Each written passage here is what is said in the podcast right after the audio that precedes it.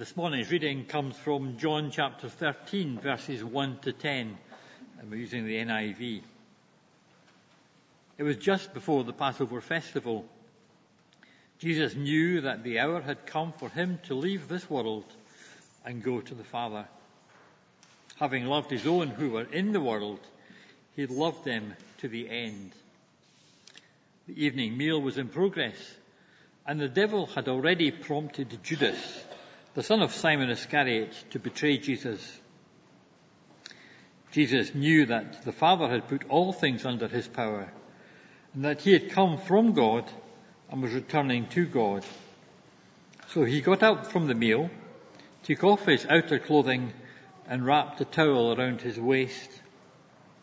After that, he poured water into a basin and began to wash his disciples' feet, drying them with the towel that was wrapped around him. He came to Simon Peter, who said to him, Lord, are you going to wash my feet? Jesus replied, You do not realize what I am doing, but later you will understand. No, said Peter, you shall never wash my feet. Jesus answered, Unless I wash you, and you, ha- you have no part with me. Then, Lord, Simon Peter replied, Not just my feet, but my hands and my head as well. Jesus answered, Those who have had a bath need only to wash their feet. Their whole body is clean, and you are clean, though not every one of you. Morning, everyone. Well, listen, if I am a little bit red eyed just now, um, there's a couple of reasons for it. One, I have to say, uh, just coming back, and I only coming back maybe once a year or twice a year, the worship here always moves me. Always moves me. So thank you, Dave. Thank you, Jocelyn. Thank you, the band. Uh, uh always. You've got something incredibly special here. Um, also, the hymns we're going to talk a little bit about the story behind typically one of the hymns. It also has a particular meaning to me, that one, it is well with my soul. Always find it moving. So if we find ourselves collectively getting a little bit emotional, we, we need to go to a safe space and we just need to imagine Mark McRae watching the service from a pool. and that will just take all the emotion out of the, the, the whole thing. I, I, should have remembered this was being live cast. I would have definitely had that haircut that I've been promising myself uh, for the week. Um, I always, as I said, I always love the, the worship here, and um, particularly like it when Dave sings some of his songs. You know, as a, a songwriter um, extraordinaire. Often it was envious of that. Could I, could I write a song? I'm not desperately musical. And then I was thinking the other day, because I don't know why it came on. I think Fee bought me a, a CD, and it's in the car, and it's, is it Matt Monro and Bublé and Dean Martin or something like that? She's got my age group just absolutely down to a T. And there's Dean Martin, and he's singing, uh, and you'll know this, you know, when the moon's in the sky like a big pizza pie, that's amore. Now I tell you what, if you can come up with an opening line like that and make me, when the moon's in the sky like a big pizza pie, I've never really known if it's a big piece of pie or a big pizza pie. I tell you what, if you can write that, you can, you, you, anybody can write any song ever. That's amore. There are so many words for love, and it's really love that I want to concentrate on this morning. And I hope maybe once we come the full circle, you'll, you'll see why I want to concentrate on that. Many words. It is the universal language. Love makes the world go round.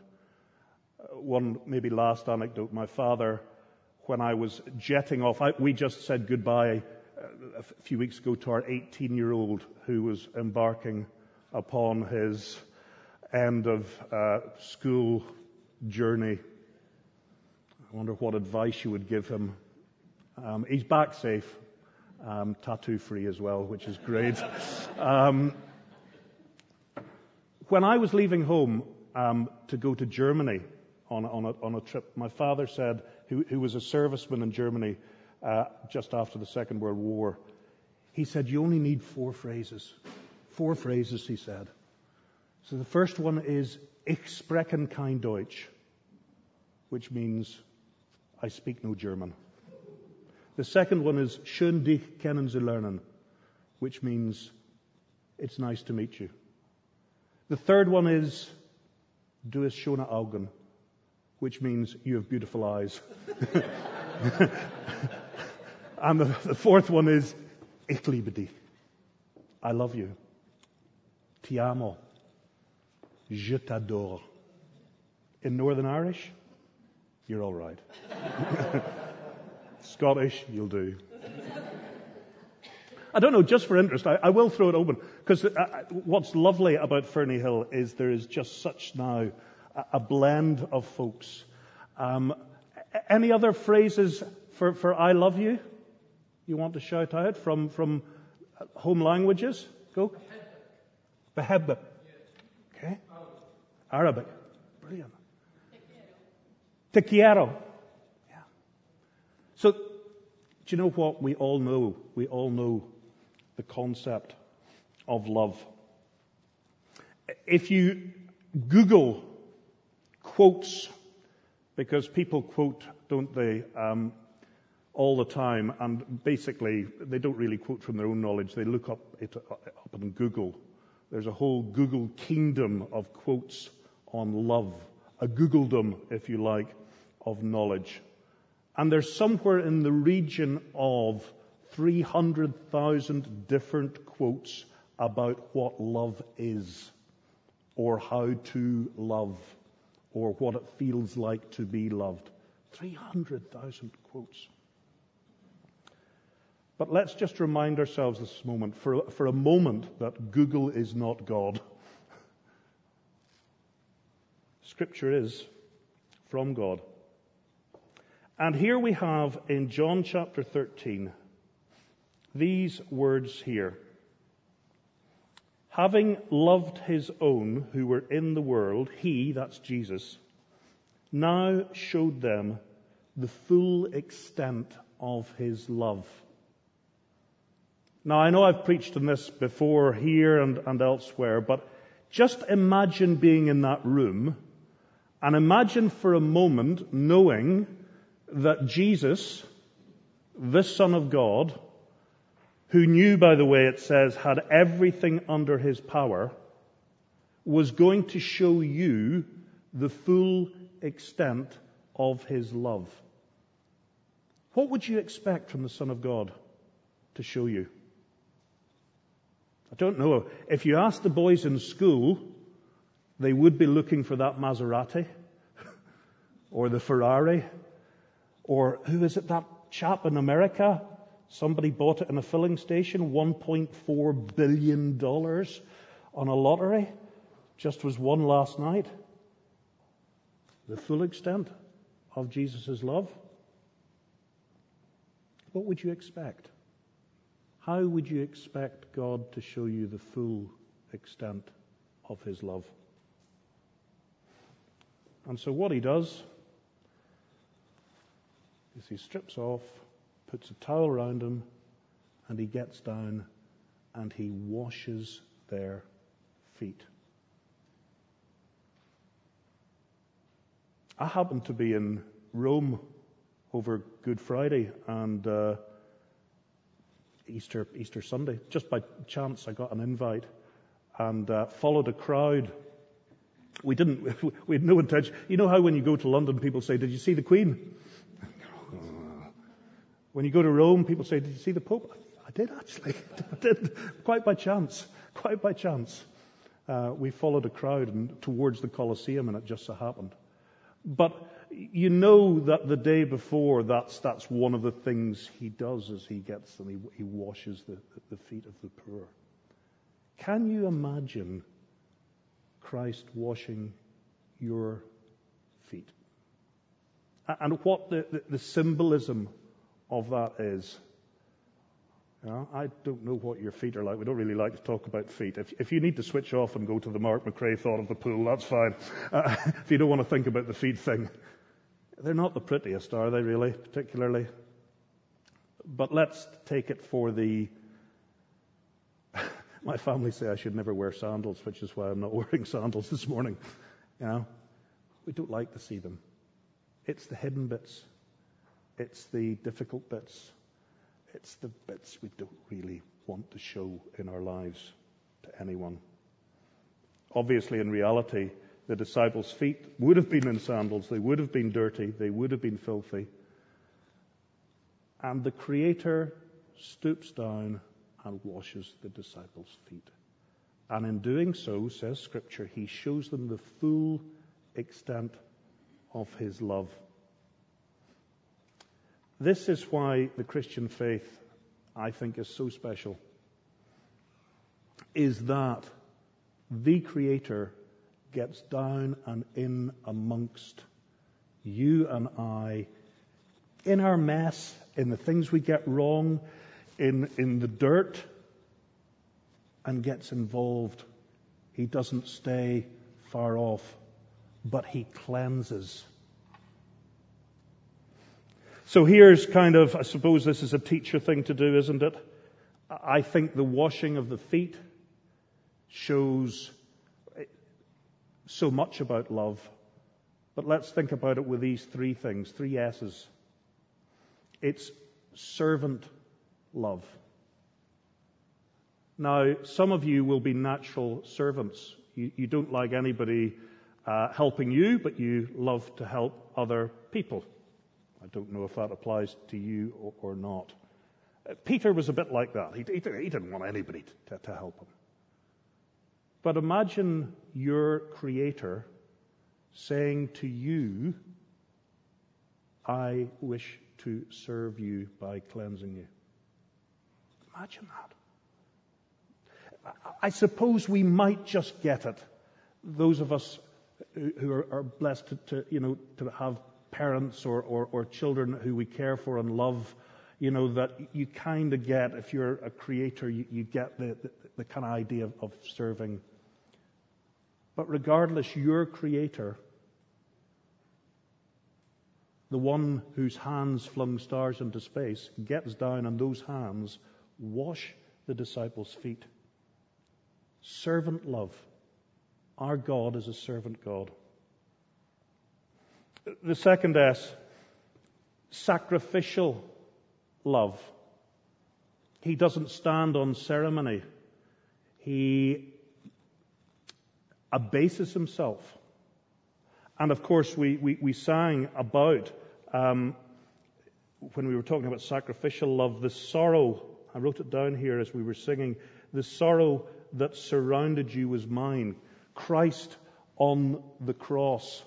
The hands that were washing the feet were shortly to be nailed to the cross. That our God loves us enough to die for us. That's incredible love.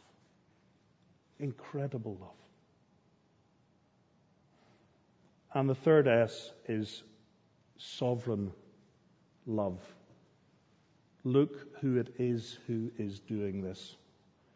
This is the Son of God. The, the one who it says in Colossians, in him all things hold together. Without him nothing was created that was made. And yet he is cleaning the toenails, scrubbing in between doing the bunions, doing all of that, getting involved in the, the messy bits of our life that we don't want to show to anybody, and that's our God. And He doesn't say to us, clean it up yourself. He says, allow me to clean it, to make it presentable. Because when we try and do it ourselves, we never really get it quite properly, do we? But if we let Him. And it's, I suppose, completely immersing ourselves in that love and completely knowing that love knowing that you're loved utterly by the Almighty, the Creator, the Maker of heaven and earth, the Maker of you, knowing that inside, that hundred percentness that we talked about, that that is what enables you to say, it is well with my soul. Whatever happens in life, if you really know that there's somebody there who loves you, that does help, doesn't it? But if you know that the one loves you, then no matter what happens in life, that helps.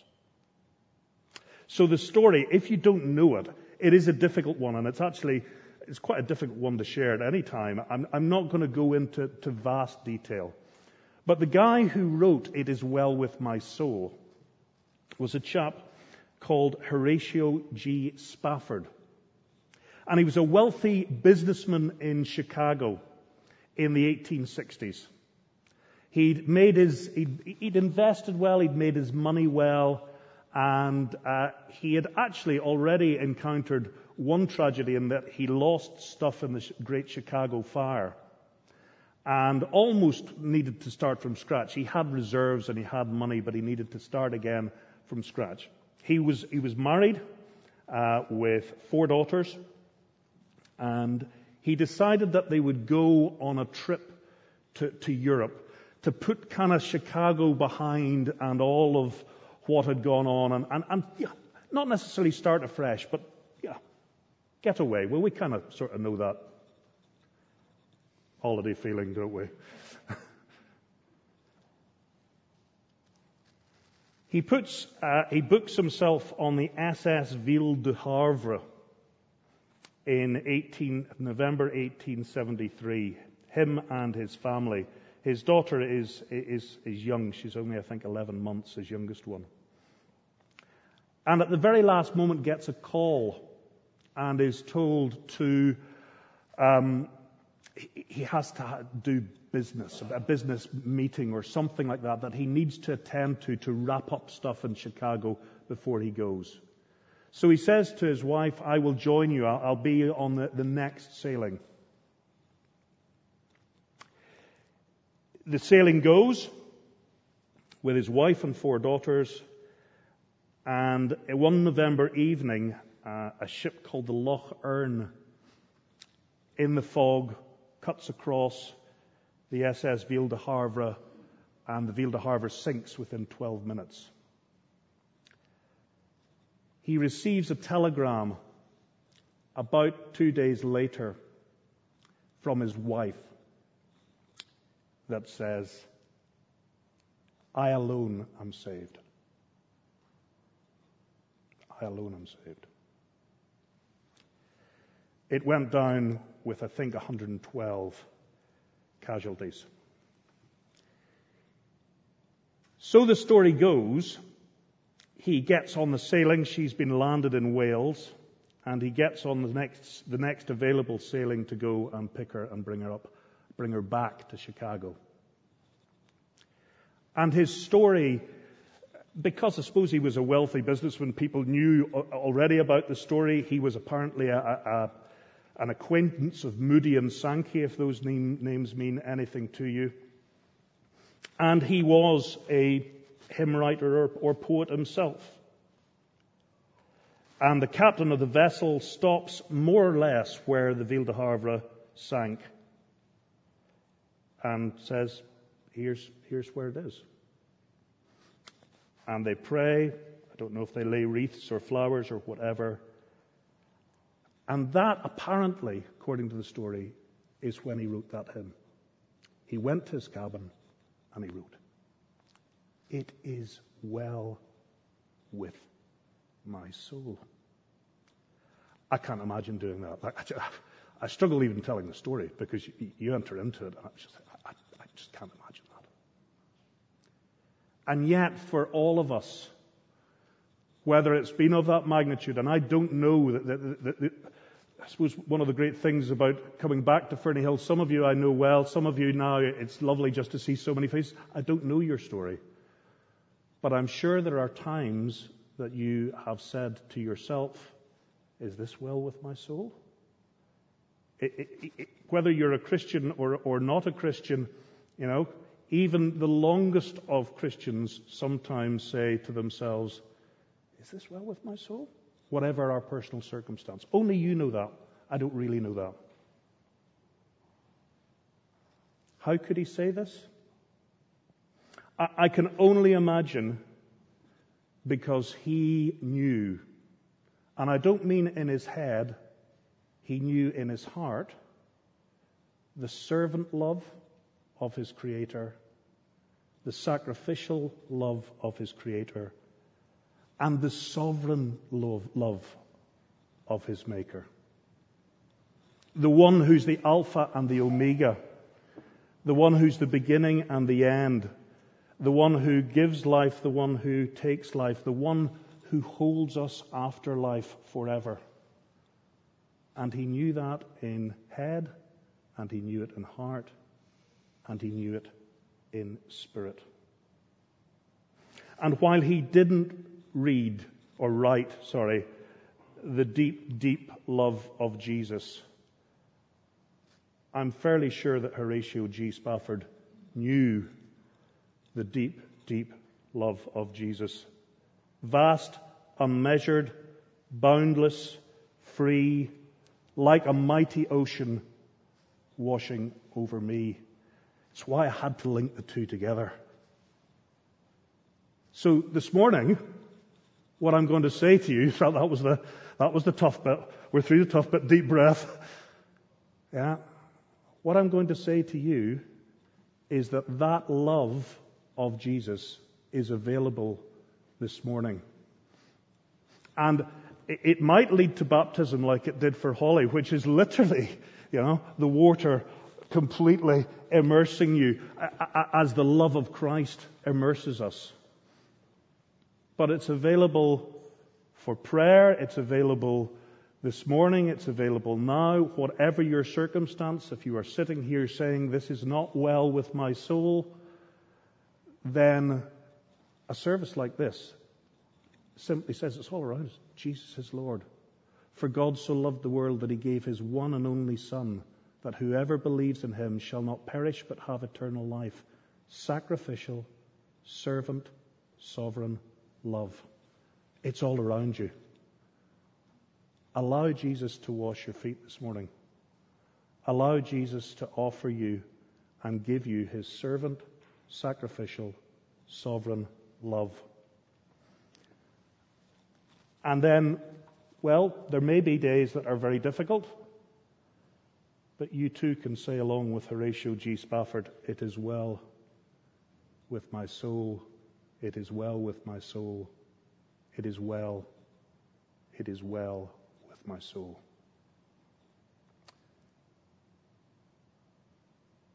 I think I'm finished. Let's pray.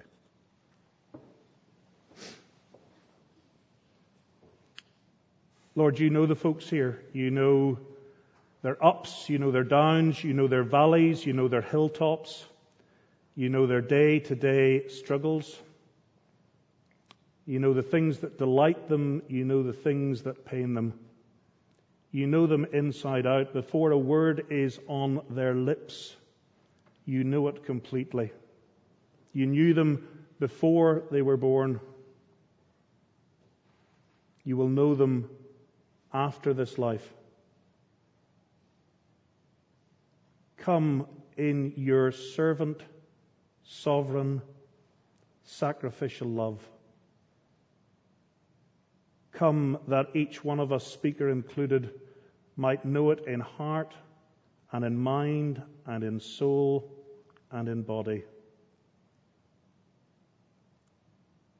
So that we can say, I suppose, along with Peter, then, please, yes, do wash my feet this morning, Lord. Wash me and I will be clean. And so we pause for a moment just for private prayer. We offer our personal, inmost prayers to Jesus.